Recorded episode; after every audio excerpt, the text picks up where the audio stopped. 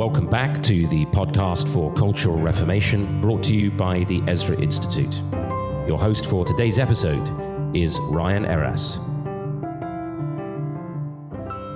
Okay, there we go. Well, welcome back, one and all, to the podcast for Cultural Reformation brought to you by the Ezra Institute. I'm Ryan Eras, and it's my privilege to be joined today uh, online by Dr. James White. Dr. White is the Ezra Institute Fellow uh, for, uh, what are you a fellow for? Uh, Islamic Apologetics and Textual Criticism. I knew That's, that. That it's an interesting combination. Yes, it is, and uh, even more interestingly is that uh, we're not going to deal directly with either of those two things uh, today, but we still got, still got you sort of comf- comfortably within your lane. Uh, we're going to be dealing, we're going to be back to the question of Aquinas uh, uh, as we've been going along on this mini series. And we are getting into the, the question today of uh, Reformed scholasticism. And we'll, uh, we'll get there in just a moment. But uh, I also want to encourage you to get your tickets for the upcoming Ezra Institute Mission of God conference in Canada. That's happening at Harvest Bible Church in Windsor, Ontario on December 10th. And you can get your tickets by visiting EzraInstitute.com. Our borders are open, so we look forward to welcoming American guests uh, this time around. Yeah, other, th- other than that, uh, I've uh, I know that uh, Dr. White, you've had You've had the devil of a couple of days, uh, so I want to be respectful of your time and let's uh, let's get uh, get into this this conversation. Thanks well, for good. being here. Yes, it's good to be with you. Excellent. So, like I mentioned, uh, we're talking about Aquinas uh, broadly. It's hard to do that without talking about uh, Roman Catholicism. And one of the things that that we've been noticing uh, in different uh, different corners of Reformedville or the uh, the evangelical online atmosphere is an apparent revival of uh, what might be called Reformed orthodoxy or Reformed scholasticism.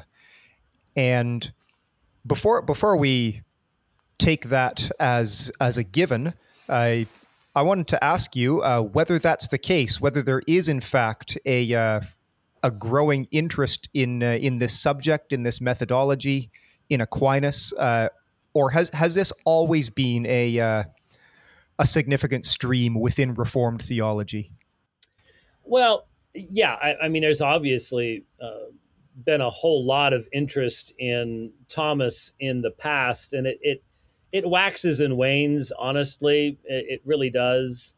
Um, but within what I would call vital reformed life, uh, Thomas has had a very minimal presence because of the fact that he's a doctor of the Roman Catholic Church. And uh, tradition says that when the Council of Trent met, and of course, Council of Trent was the Counter Reformation Council, it was uh, really to be credited with turning the Reformation back in a number of European nations.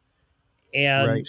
so when you when you look at tradition, there were there were two books put in front of the council, uh, the Bible and the Summa Theologica of Thomas Aquinas, and it is it is not an overarching it's not overreaching statement to say that uh, Thomas was the patron saint of the Counter Reformation, and if you talk to and I have talked to Roman Catholic uh, priests and prelates uh, of of late. They're just a astonished at what's going on amongst uh, Protestants, but b they're very pleased about it because they all say the exact same thing. Once once you start down the road of Thomas, we're the only we're the only end point. Uh, there's there's no other way to go because Thomas is ours, and you can you can pretend to only play with Thomas's theology proper. But the reality is, uh, Thomas didn't view his theology as something could be chopped up in little parts. And the reality is that you're you're going to um, eventually have to, you know, if you're going to say that Thomas was the greatest theologian uh, in the history of the Christian church, you're going to have to agree with what he said about a whole lot of other things. And uh, that means your your time as a Protestant is limited, uh, in essence. So, um, this particular resurgence is is troubling to me because it's in my own backyard. It's um, right. You know, I was uh, I was a member of uh, the Phoenix Reformed Baptist Church for 29 and a half years, and uh, I am seeing this resurgence among schools and churches uh, that I've preached in and taught in, and the resultant emphasis upon the the the phrase "the great tradition" is mm. clearly something that was not present in our defense of our faith or our defense of the Trinity or our understanding of theology proper uh, at any time in the past and the the directions that this is this is trending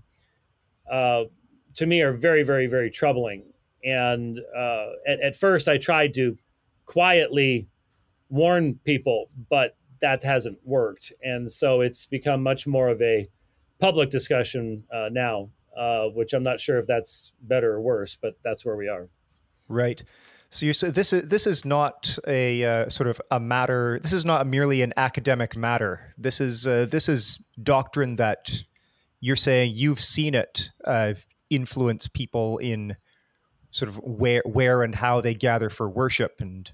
Yes. Okay.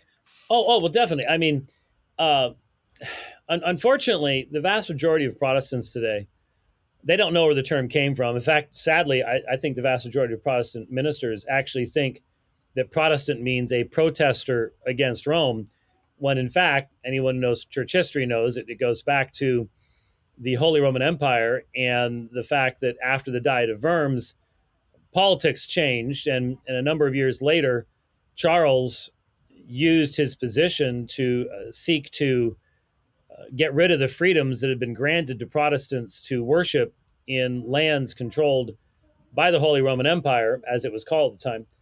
And the minority used certain law in uh, in the Holy Roman Empire to protest the actions of the majority in the Diet, and that's that's where the term came from. It, it wasn't you know, people think Martin Luther was standing outside the Castle Church of Wittenberg protesting in 1517. right. That's that's not yeah. what happened, and uh, I, I, spend every October uh, helping people to understand that that's not what happened. But but I'm well aware of the fact that most Protestants um, are Protestants of tradition and taste, not of conviction. That is um, certainly back in in, in my days, and I'm a good bit older than you are, um, we. I wasn't going to say anything. Very, I'm sorry. I wasn't going to say anything, but there it is. Well,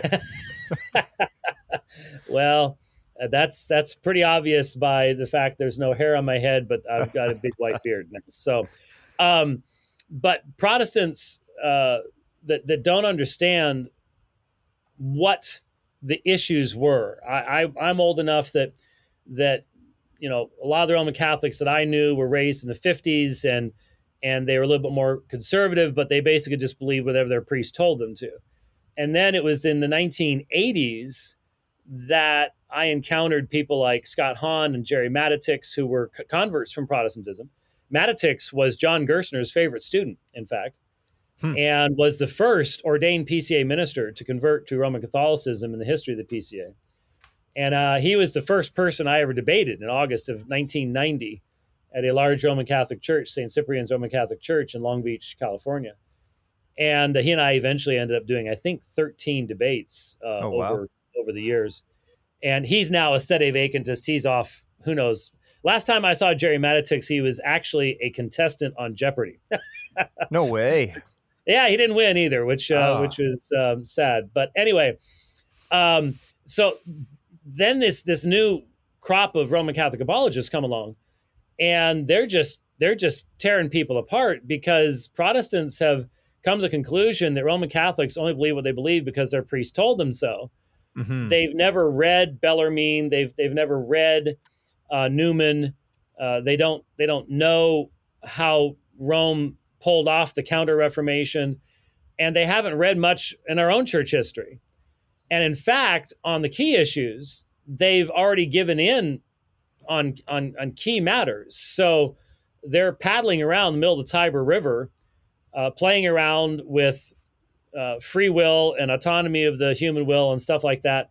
Which you know, if you've if you've read Luther, if you've read Erasmus, if you've read the early debates taking place, you know Luther said that was the the hinge upon which it all turns. And right. Luther was no friend of of Aquinas either. That's for sure. Um, and so modern modern Protestants don't have a, a deep foundation upon which to stand uh, in regards to sola scriptura, the relationship of scripture to the subject of tradition. Um, it's interesting. Uh, I teach at Grace Bible Theological Seminary, and we did our first journal. We just put a first journal out, and I had two articles one on what is sola scriptura, and secondly, did Thomas Aquinas believe in sola scriptura? Because it's amazing hmm how many Protestants will try to turn Thomas into a, a crypto Protestant? So, uh, John Gerstner was a huge fan of Thomas, and he had that rather infamous uh, uh, article in Table Talk back, I, I, think it was 93 or 94, where uh, he identified Thomas Aquinas as an early reformer. And um, Robert. Right. Yeah, I remember that now. Yeah, Robert Reymond took that one apart real big. But but Gerstner, of course, was was RC's uh, mentor, and so RC was a huge um, uh, Thomas fan, and and some of the articles that he wrote for Table Talk on Thomas just are are uh, ostensibly shocking, uh, shall we hmm. say? And so there there always has been, given the fact that the man died at 49 years of age, produced a huge volume of work, was clearly brilliant, was clearly clearly a genius. Right. Um, it's real easy for people to go, oh well, you know, uh, let's let's take off our hats uh, to that. The the problem being, as you've already discussed, is the the sources for his theology were very much mixed. And look, we can say that with all sorts of people that we have great respect for. Uh, okay, I, I get that. But the problem with Thomas is that not only were his sources of his theology mixed, but his his biblical exegesis was really, you know, people. Uh, uh, uh, Norm Geisler wrote a, an article about how fantastic uh, Thomas's biblical commentaries are, and and I'm just like, I look at those biblical commentaries and go, really? Uh, mm. Wow, it is. It there is such a massive contrast between reading Calvin and reading Thomas.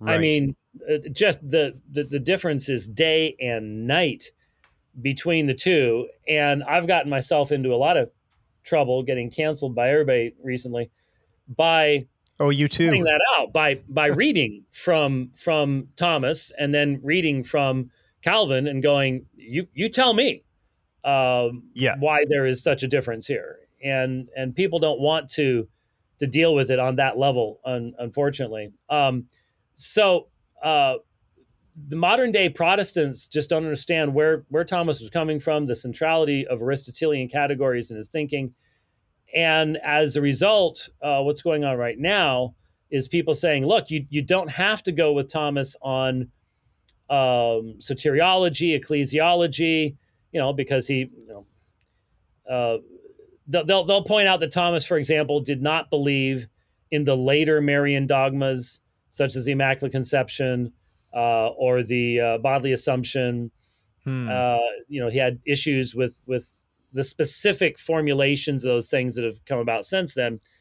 Uh, okay, fine, great the the point is that he he believed in the supremacy of the Pope. He believed in in uh, the destruction of, of heretics. He he believed in indulgences and and and and of course he wrote entire works on the Eucharistic sacrifice, the Mass, and in fact, the Aristotelian categories of access and president presence was the, the one of the major things that, that Thomas bequeathed to the Roman Catholic Church was the the foundation of their defense of the mass as a propitiatory sacrifice.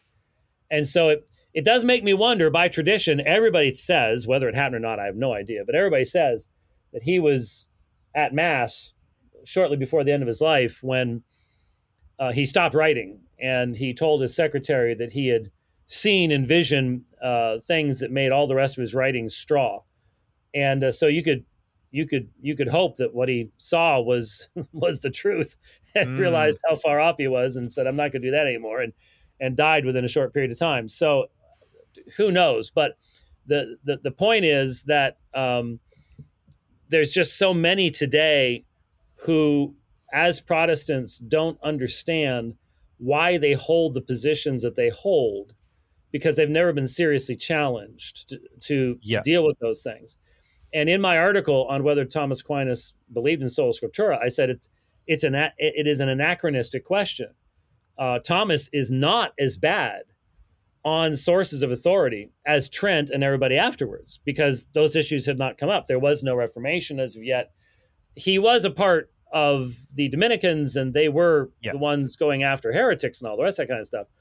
But um, in comparison to what you would have in later Roman Catholic writings, uh, Thomas isn't isn't that bad uh, at all. But he does not function on the foundation of what we would call sola scriptura, and uh, as a result, those other sources fundamentally uh, damage even his doctrine of God um, to the point where he has to redefine biblical categories and terminologies to make them fit into his into his uh, scheme.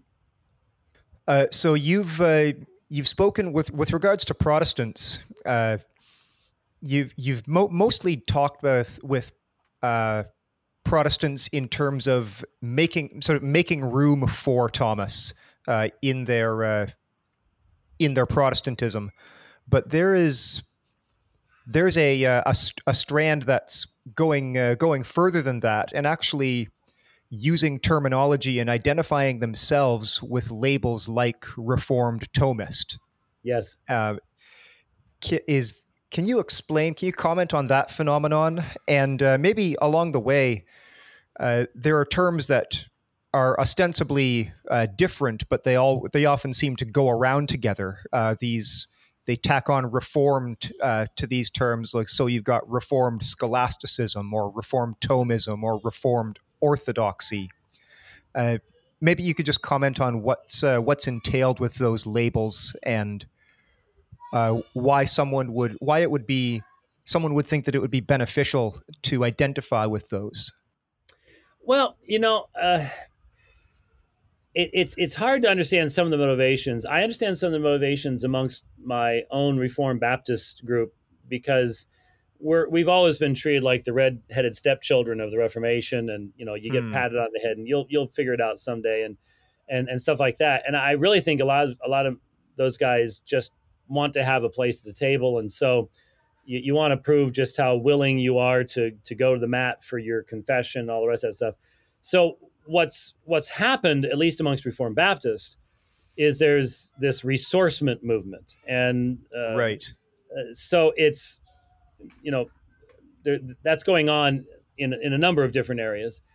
And the idea is, well, look, if if our framers of the London Baptist Confession of Faith understood body parts and passions in a completely Thomistic fashion, then they would have had to understand it to mean this. And so the entire doctrine of divine simplicity and inseparable operations and and Thomas's specific uh, formulation of those things which uh, people like uh, Francis Turretin and others certainly embraced major elements of that and, and did not reject that. The, the uh, part of the argumentation is that well, you know, the reformers didn't didn't uh, when they specifically identified the elements of scholasticism that they were rejecting.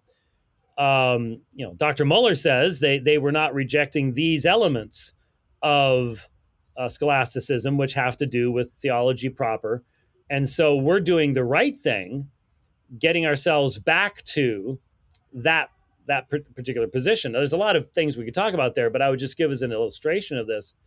Uh, Carl Trueman, who was at mm. Westminster for quite some time, right. Uh, and now is at Grove City.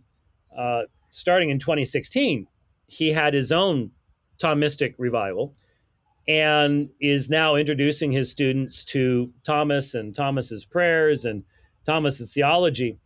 And on a webcast about six months ago or so now, maybe actually even less than that, um, he made an, an amazing statement uh, because you know uh, Carl and I have spoken at the same same conferences and have been very very friendly over the years.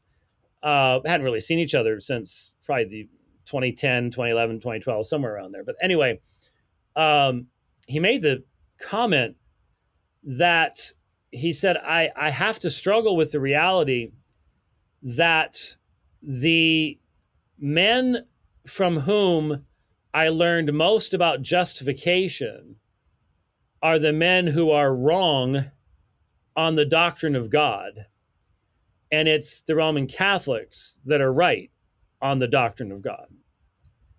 And he is making reference there to Thomas and the uh, formulations of specific terminology and theology proper that come from Thomas in regards to simplicity and and and issues like that and basically saying that the men from whom he learned much about justification which would be maybe some of the Puritans, uh, things like that, did not have that as clear or correct as Thomas. And that this leads you to a real conundrum. What do you what do you do? Well, from my perspective, uh, the guys that are right about the doctrine of God um, are, are right about a foundational thing, and they're then going to be able to make a pretty strong argument that you've you've missed the boat on mm. secondary issues that are dependent upon upon the doctrine of God to begin with. Now, be honest with you, I don't know how you would necessarily make much of an argument that having Thomas's theology proper would uh, lead you of necessity to Rome's understanding of justification. But uh, I think what that does lead you to is issues of, of authority. And if the church that was right on the doctrine of God uh, says that you you missed it, you're, you're missing your interpretation.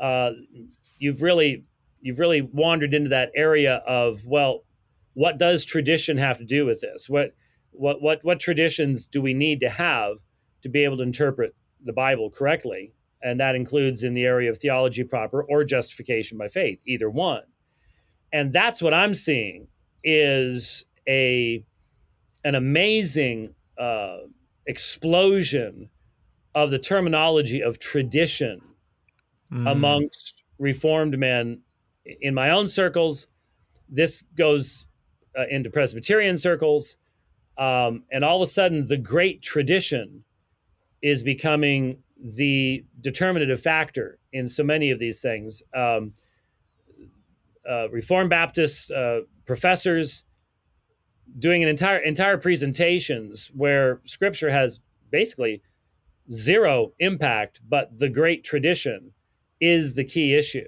It's the great tradition that has to be uh, looked at if we are truly going to be, shall we say, uh, humble and uh, utilize what God has given to us in this this great tradition.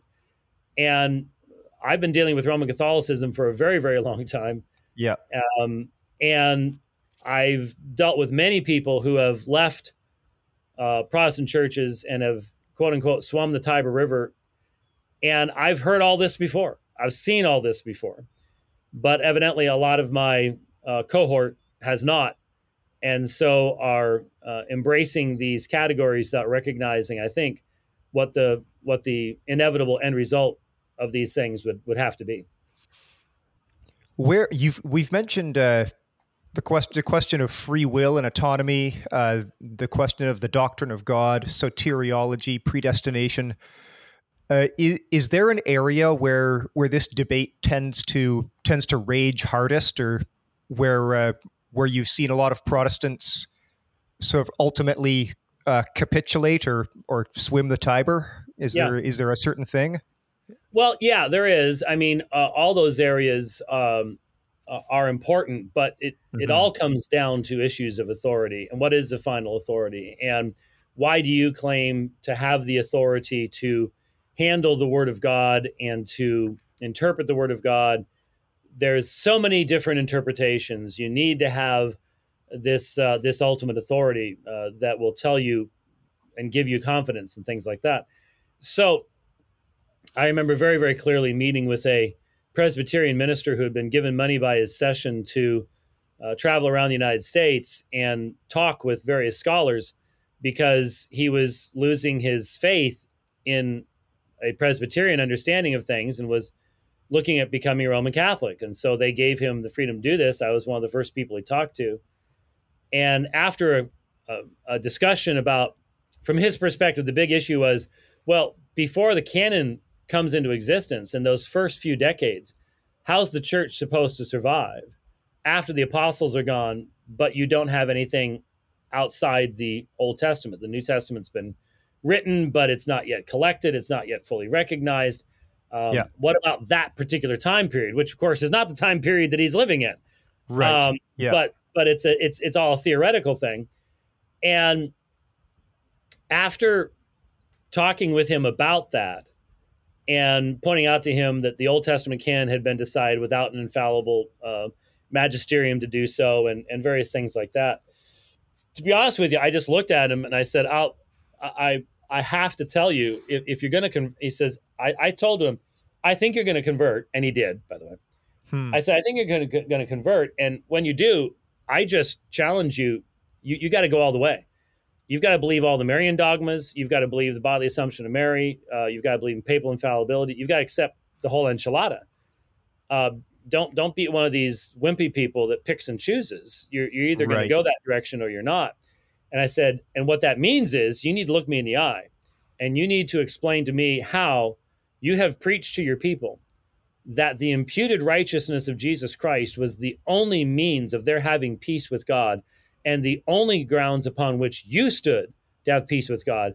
And now you are willing to trade that away for the endless treadmill of penances and the fact that Hmm. you cannot have any peace with God under the Roman Catholic system.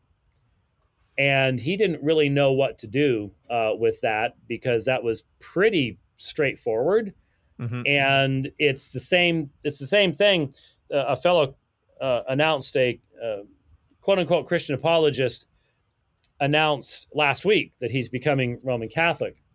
And i had said back in 2020 after i listened to him talking with roman catholic on his program i said this guy's becoming catholic because he had no foundation in scriptural sufficiency he had no foundation in church history he had no foundation in soteriology uh, they had discussed john 6 and he had no had never even thought about how to respond to what Hmm. Rome says about the Eucharistic sacrifice, John six, any of that kind of stuff.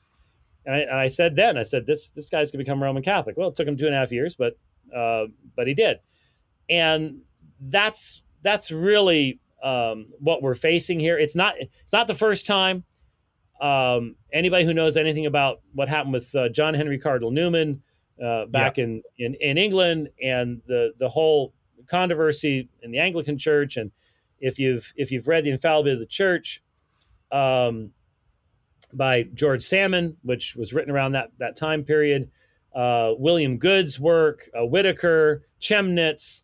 It, it's not that we don't have huge, massive works that address all of these these issues and go into church history and all the rest of that kind of stuff, but they're not the things you're going to find at your local Christian bookstore.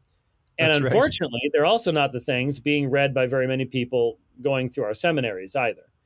Um, these days, the seminary degree is primarily focused upon stuff like leadership and, um, um, well, just all sorts of stuff other than why we're we're not Roman Catholics.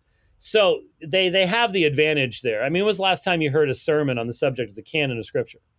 You know, it just it just almost never happens Mhm. and uh, it, it should happen because these are vitally important issues. but uh, most of our most of our people, including our ministers, just um, aren't going that direction these days, and and there really is a strong ecumenical push. But we always have to remember when it comes to Rome, for Rome, ecumenism is getting you to submit to Rome. it's not Rome's not changing. Uh, right. Now, of course, then right. then then you have today's real elephant in the room, and that is this guy named Francis, um, who I can I can guarantee you uh, would have been burned at the stake uh, not all that long ago. um, and I think I think Francis knows he would have been burned at the stake uh, not all long ago. But just last month, or maybe the month beforehand, uh, Francis was at a big old get together. I think it was at the Vatican um, in Italy, someplace. I think uh, on Thomas Aquinas, and and he's quoted there as saying, "Come to Thomas, come to Thomas." So uh, there that there's still that aspect of things, uh, even though certainly uh, there's no question about the fact that uh, Francis does does not believe many of the things that that Thomas did, and in fact, I have a feeling Thomas would figure Francis needed to be burned at the stake too. Hmm. But he's still quite the draw. Uh, well, both of them are, uh, but for sure. different reasons. yeah. well, you've uh, you've kind of uh, kind of preempted uh, the uh, the last couple of uh, questions I was going to ask, but uh, and you've mentioned a couple of sources already, but for for you know your ordinary Protestant Reformed Baptist in the pew, who is who has heard of Aquinas, who has maybe read some of him and thought, I guess he makes some good points. what what are some resources you would recommend? Well, you know, I would be remiss if I if I didn't mention. Uh, uh, I guess you'd call him my boss, sort of like Joe's my boss too. I've got a lot of bosses, but um, since I teach it at uh, GBTS, Jeffrey Johnson, the president of GBTS, uh, just took a huge amount of heat for um, writing his book on the failure of natural theology, and it's it's on it's on Aquinas. And he has a new book uh, coming out uh, as well that people should be looking for the revealed god that i've just finished reading myself that goes into a lot of this stuff uh, too that will be very very helpful in defining a lot of the terminology and, and, and things like that so jeffrey johnson is someone to be looking for uh, of course I, I, I mentioned the, the great standard protestant works uh, william whitaker joseph Goode uh, George Salmon. It, it may, may, not be. Whitaker is available, I think, from Ligonier, if I recall correctly, or something like that. Um, I'm not sure if Goode is still in print. In fact, now to think about it, I think mine's photocopied. But um, George Salmon, you can sometimes pick up in a used bookstore or something like that. Uh, his Infallibility Church was really helpful to me early on when I first started dealing with the subject of Roman Catholicism. Uh, but then more in a more modern context, two friends of mine, uh, William Webster and David King, uh, wrote a three volume set called Holy Scripture uh, that is available on Amazon. And the third volume is just all citations. But uh, I watched as this book was being written uh, online. David King was a part of a chat channel that we had from 1996 to 2019 and uh, so I watched a lot of this stuff being written. He'd post it in channel, and and it's uh, it's an excellent work, uh, very very useful for folks if they're looking for something that's more modern. Um, but uh, and if we have any Lutherans uh, listening, the examination of the Council of Trent by Chemnitz is still a, a classic as well, though his references to early church fathers are frequently next to impossible to track down uh, hmm. because there wasn't really a um, consistent way of citing things back then, but still uh, useful stuff that um, can be hard to track down. It's it's not the stuff if if you can even find a Christian bookstore anymore. It's it's not the stuff that's generally going to be on the shelves next to Benny Hinn. Right. Yeah. Well, Dr. White, thank you so much for that uh, that tour through uh, through history and doctrine and personalities. It's been a real pleasure to uh, connect with you and really appreciate your time. Well, thank you very much for having me on. I appreciate it. God bless you. God bless you as well. And from all of us here at the Podcast for Cultural Reformation, We remind you that from him and through him and to him are all things. May God be glorified, and we'll look forward to being with you again next week.